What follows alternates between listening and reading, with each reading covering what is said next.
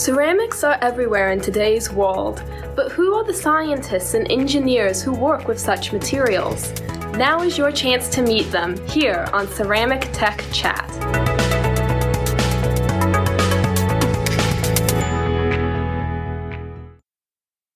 I'm Eileen De Guire, and this is Ceramic Tech Chat.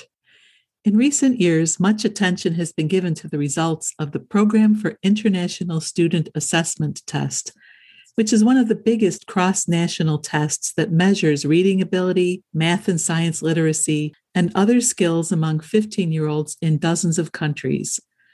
Since the assessment was first administered in 2000, performance of students in the United States has stayed fairly stable but relatively mediocre and consistently lags behind other influential countries such as China and the United Kingdom.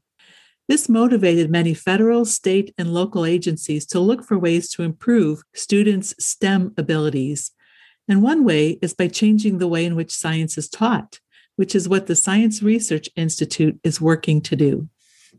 The Science Research Institute is a nonprofit that focuses on K 12 education and teacher preparation for what we call total experience learning which is a personalized, inventive based learning. And we have a fundamental background in this program in material science. That's Adele Shade, Dean of Pre College and Summer Programs at Albright College in Pennsylvania and Director of the Science Research Institute at Albright. Adele started the Science Research Institute, or SRI, a little over six years ago at Conrad Weiser High School, where she was a teacher. Since its founding, more than 2,000 students have come through the program, and a year and a half ago, SRI expanded to Albright College to accommodate more students and teachers into the program. So, what does it take to develop a new education framework for teaching science to students? And how does the total experience learning framework that Adele mentioned work in practice?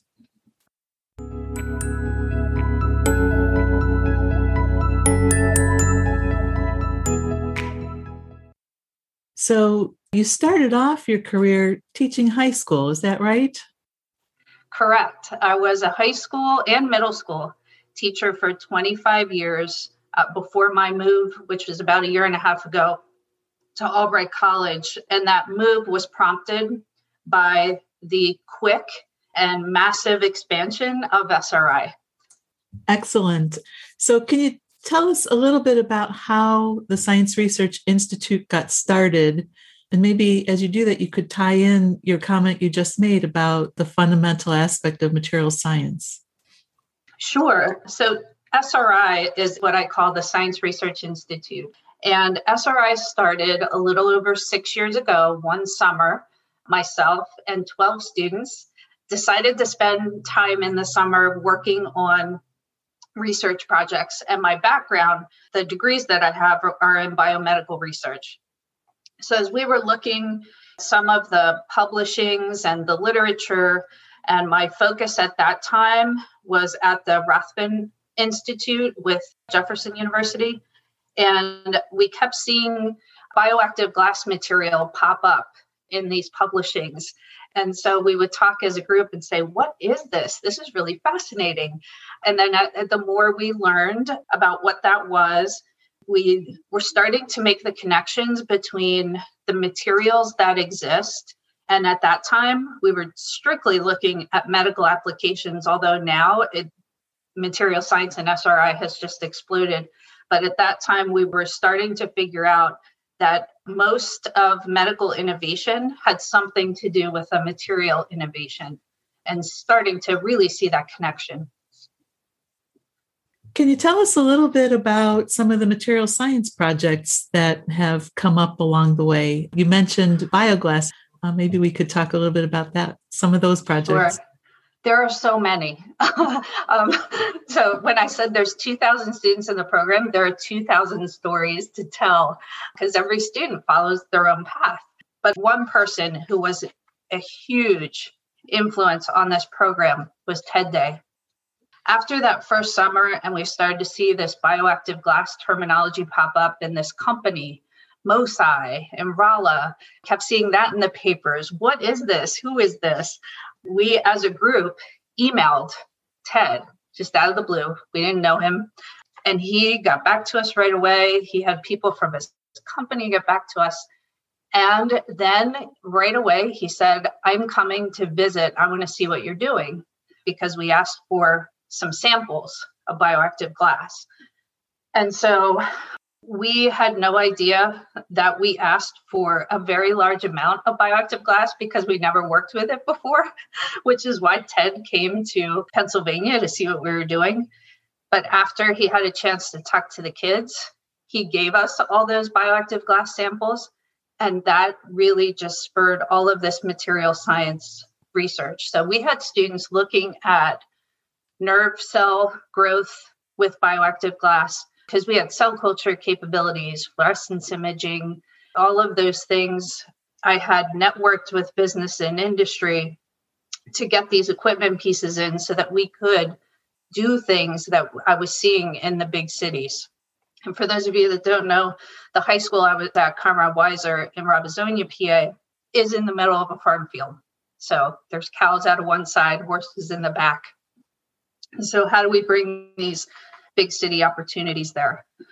We were looking at what about microorganisms, infection? We could have lab safe strands for this age group, but look at what would happen to those things when bioactive glass is in the, the cell culture dish.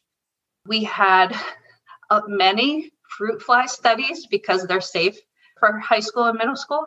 So our students got really good at dissecting fruit flies organs and micro dissecting, and then would use those organs with bioactive glass studies. We had one student dissect fruit fly ovaries and injure them and place bioactive glass there.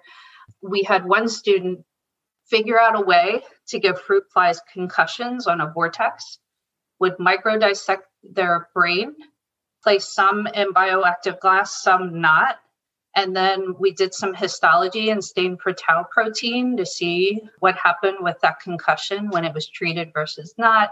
You know, it's all these ideas that kids would come up with.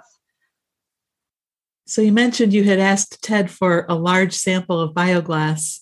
Have you used it all up yet? No, I don't know. I think we have 50 years worth of, of bioactive glass. He he is an amazing man so influential.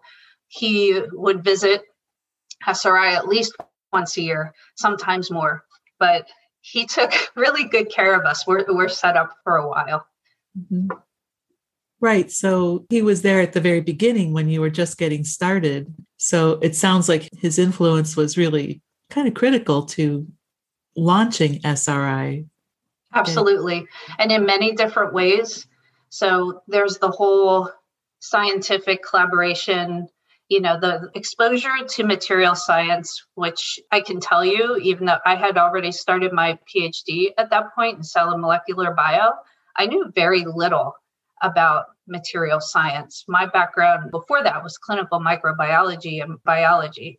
So he kind of opened that world to me and to the students. And then there was the other piece of ted who was a savvy businessman.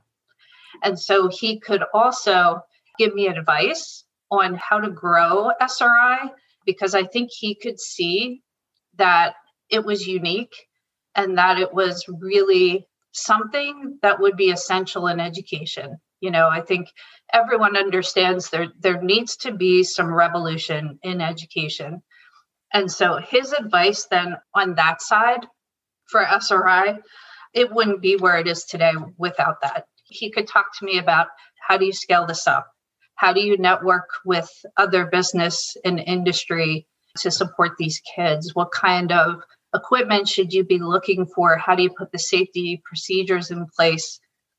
I relied on TED for a lot, a lot of that, much of that. I know the program meant a great deal to him too. So that, that's great.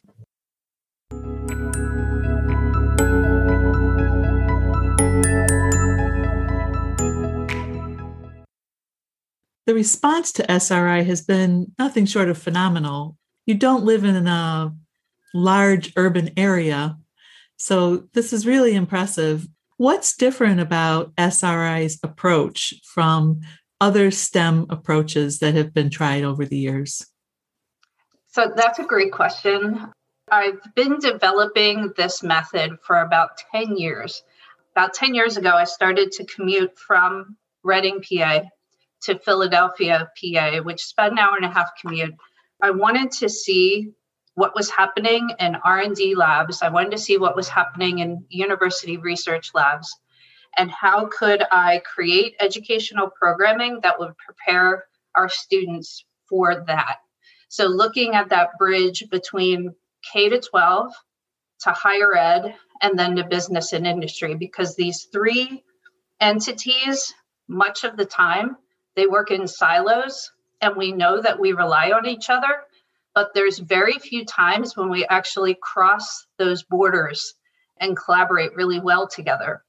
And so I was looking at this and thinking if I really wanted to make a difference, I needed to get myself in that environment to see and experience what was happening to be able to create the educational program.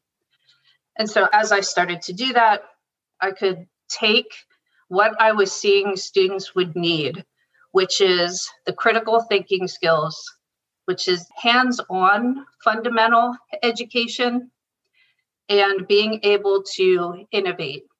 Our neurological research shows that the most creative time of our brain is between the fifth and 10th grade.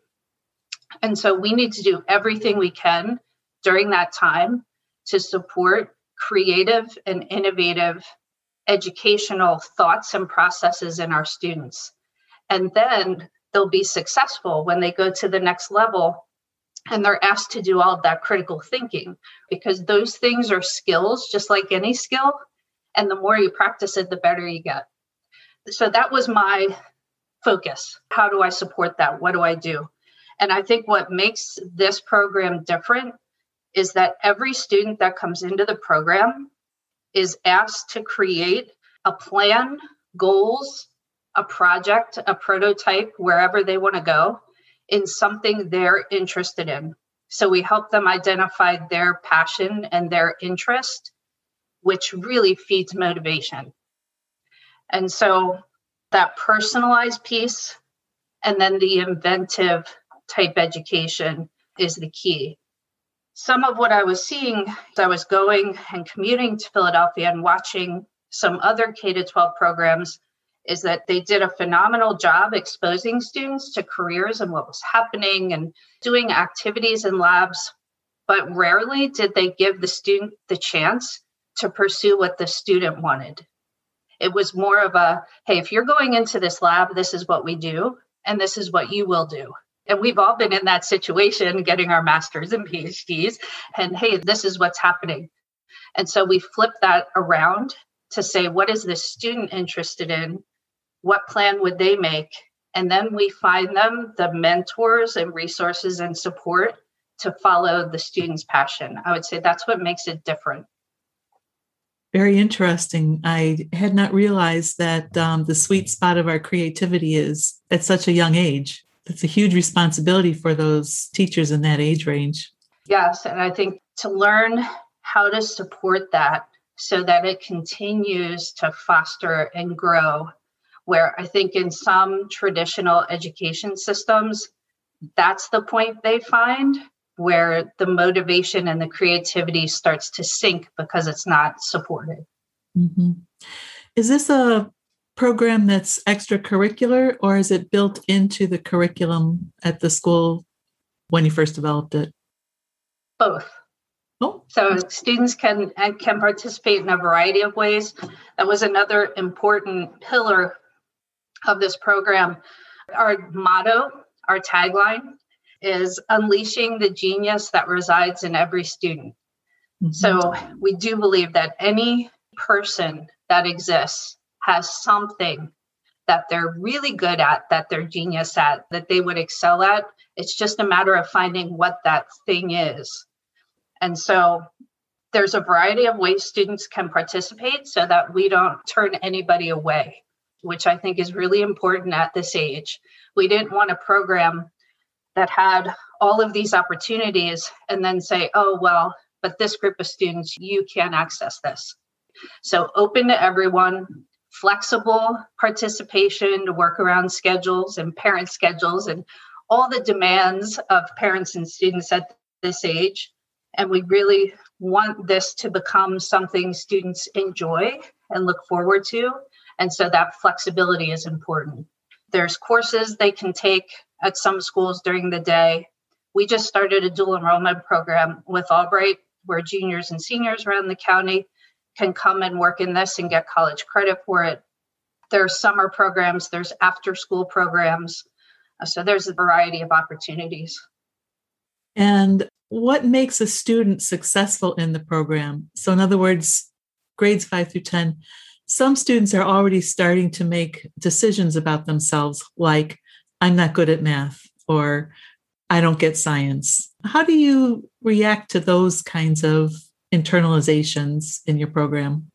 Right. I think, and that is such an important piece. And it's something we intentionally developed program implementations to address that. So there's a couple things again through the research that we know. One is at this age group, students need to see mentors and role models that reflect who they are. So they need to be able to believe that they can do something. The other thing these students need is a peer group that accepts who they are and those goals that they have. So if you're surrounded by your peers that all uh, support this environment, being creative, being innovative, trying something out, like the SRI environment, students tend to become comfortable with that self image of, of, who they are. And so those things are important, surrounding them with peers, surrounding them with role models. And in the SRI program, we have a scaffolded mentor system that happens. So we have students for the summer program more towards the fifth, sixth grade age group who may be in this for the first time. We match them up in interest areas with students who may have been in the program a couple years. So they get to walk around with them, talk with them, do skills with them. And then above that, we have students in the older SRI age group, maybe 11th and 12th graders, who have been in the program five and six years who are also in these teams and help each other. They become a unit that is supportive of all these different levels. Above that, we have college students who are also mentors of those teams. And above that, we have the high school teachers or college professors. So it moves from that level to the college kids to the high school, the middle school level, all in teams of interest and I think that's important. That's when they get that sense of belonging and can actually see those role models in front of them.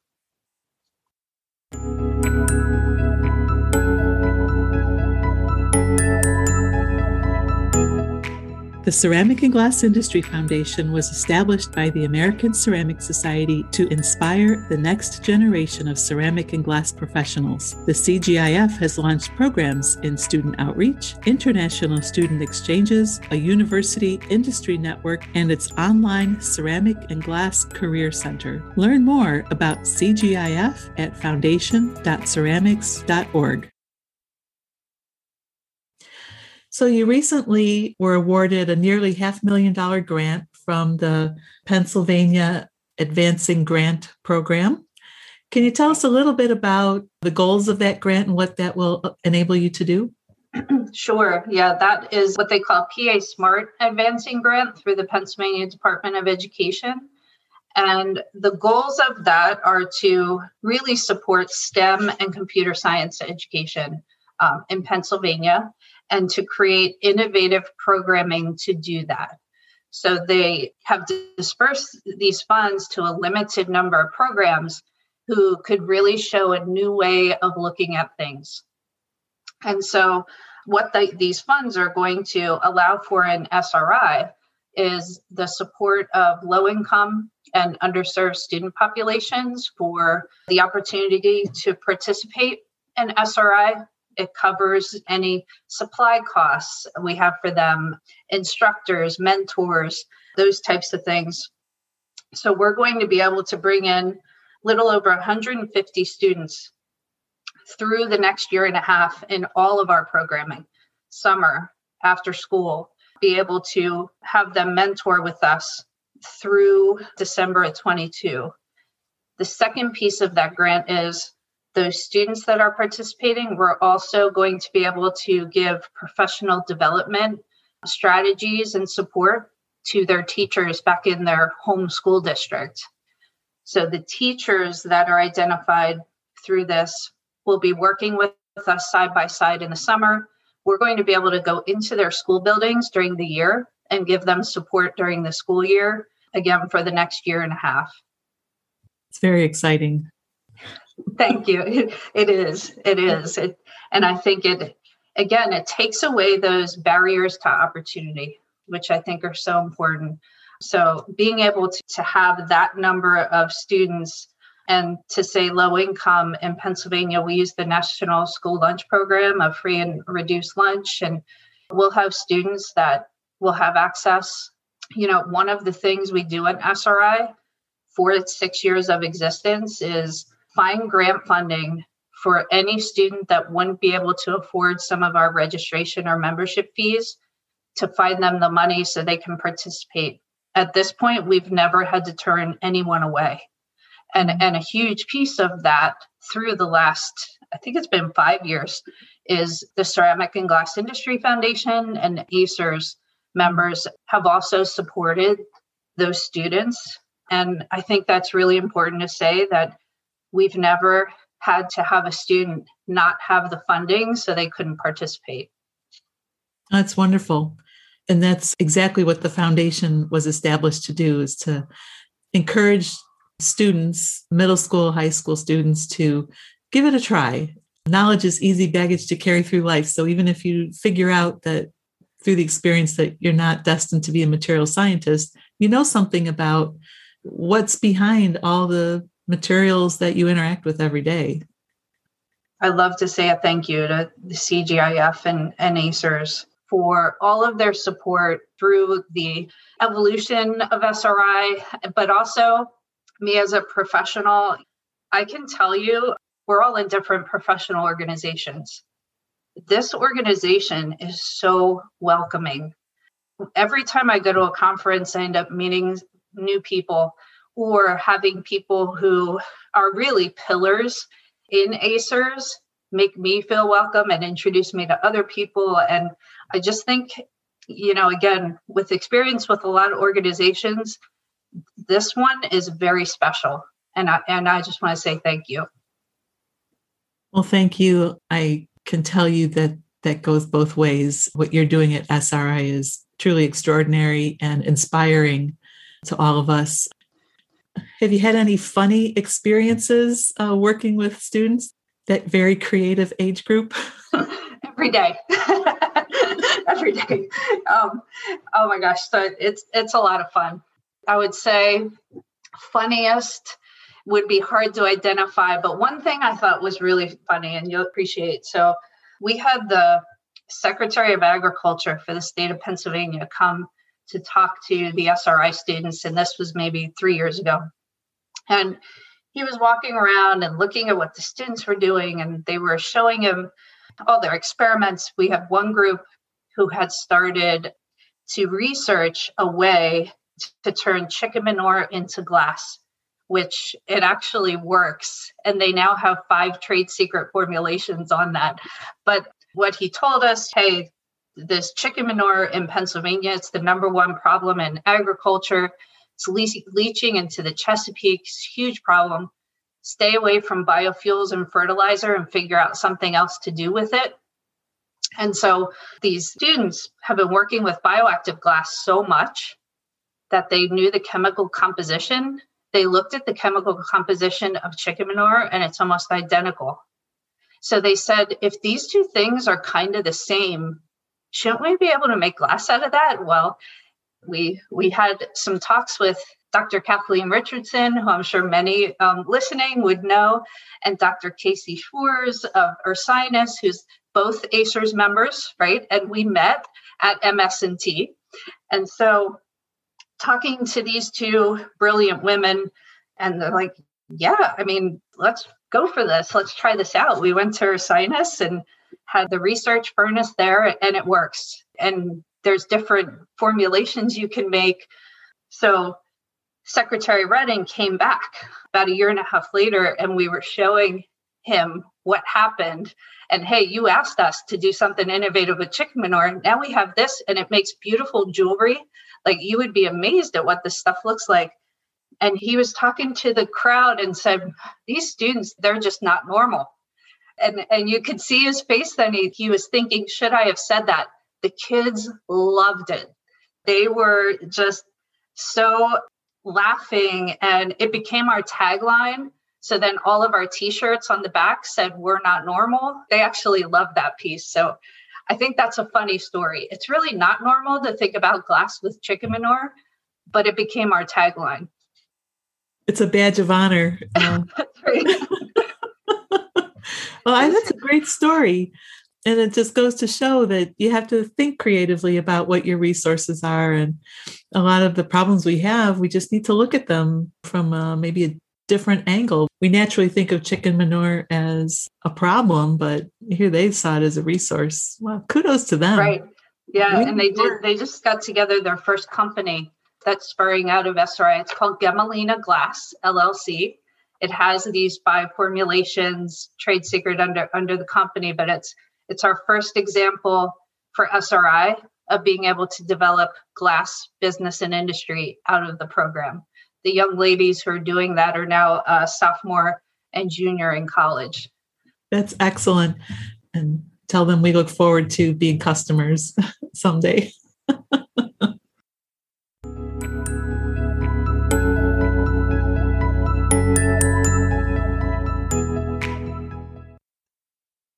Student learns science in exactly the same way, but as the Science Research Institute shows, by giving students the opportunity to explore what interests them, you can unleash the genius that resides within each student.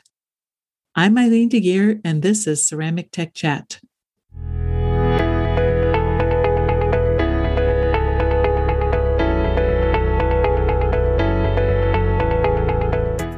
Visit our website at ceramics.org for this episode show notes and to learn more about the Science Research Institute. Ceramic Tech Chat is produced by Lisa McDonald and copyrighted by the American Ceramic Society. Until next time, I'm Eileen De Guire, and thank you for joining us.